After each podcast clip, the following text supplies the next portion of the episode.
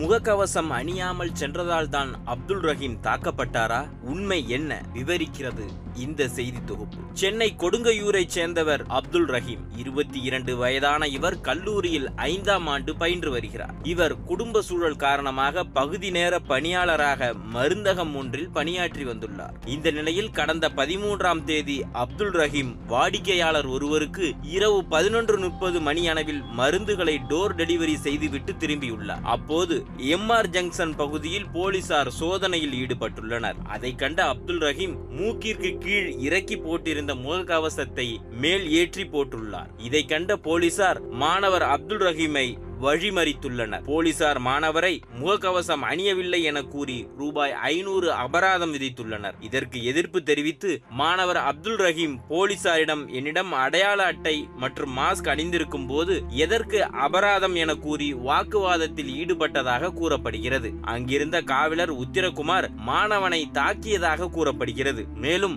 மாணவனை காவல் நிலையத்திற்கு அழைத்துச் சென்ற போலீசார் மாணவனை சரமாரியாக தாக்கியுள்ளனர். காவல் ஆய்வாளர் நசீம் காவலர்கள் உத்திரகுமார் பூமிநாதன் உள்ளிட்டோர் மாணவனை கடுமையாக தாக்கியதாக கூறப்படுகிறது. இந்த நிலையில் மாணவன் காவல் நிலையத்தில் தன்னை தாக்கும் நிகழ்வை தனது மொபைல் போனில் படம் பிடித்திருந்தார். இதையடுத்து இந்த சம்பவம் பூதாகரமாக மாறியது. இந்த நிலையில் மாணவனை கொடூரமாக தாக்கிய எம்கேபி நகர் அனைத்து மகளிர் காவல் நிலைய பெண் காவலர் ஆய்வாளர் நசீமா காவலர்கள் உத்திரகுமார் பூமிநாதன் ஹேமநாதன் சத்யராஜ் ராமலிங்கம் அந்தோணி மற்றும் இரண்டு நபர்கள் மீது அநாகரிகமாக பேசுதல் காய காயம் விளைவித்தல் ஆகிய பிரிவுகளின் கீழ் வழக்கு பதிவு செய்யப்பட்டுள்ளது. இதனிடையே சென்னை மாவட்ட ஆட்சியர் வெளியிட்டுள்ள செய்திக்குறிப்பில் கொடுங்கையூரில் அப்துல் ரஹீம் என்ற சட்ட கல்லூரி மாணவன் தாக்கப்பட்ட விவகாரத்தில் சென்னை வடக்கு வருவாய் கோட்டாட்சியர் விசாரணை நடத்தி பதினைந்து நாட்களுக்குள் அறிக்கை தாக்கல் செய்ய வேண்டும் என உத்தரவிட்டுள்ளார். சட்ட கல்லூரி மாணவன் தாக்கப்பட்ட விவகாரத்தில் பெண் இன்ஸ்பெக்டர் உட்பட ஒரே காவல் நிலையத்தைச் சேர்ந்த ஒன்பது போலீசார் மீது வழக்கு பதிவு செய்யப்பட்டுள்ளது. இந்த சம்பவம் போலீசார் மத்தியில் பரபரப்பை ஏற்படுத்தியுள்ளது. என்ன இப்போ உனக்கு என்ன ஆகுதுன்னு பாருன்னு சொல்லிட்டு என்னை பைப்பு அந்த பைப்புன்னு ஒன்று ரெட் தேடி தேடி தேடி எடுத்து செம்மையாக அடிச்சிட்டாரு.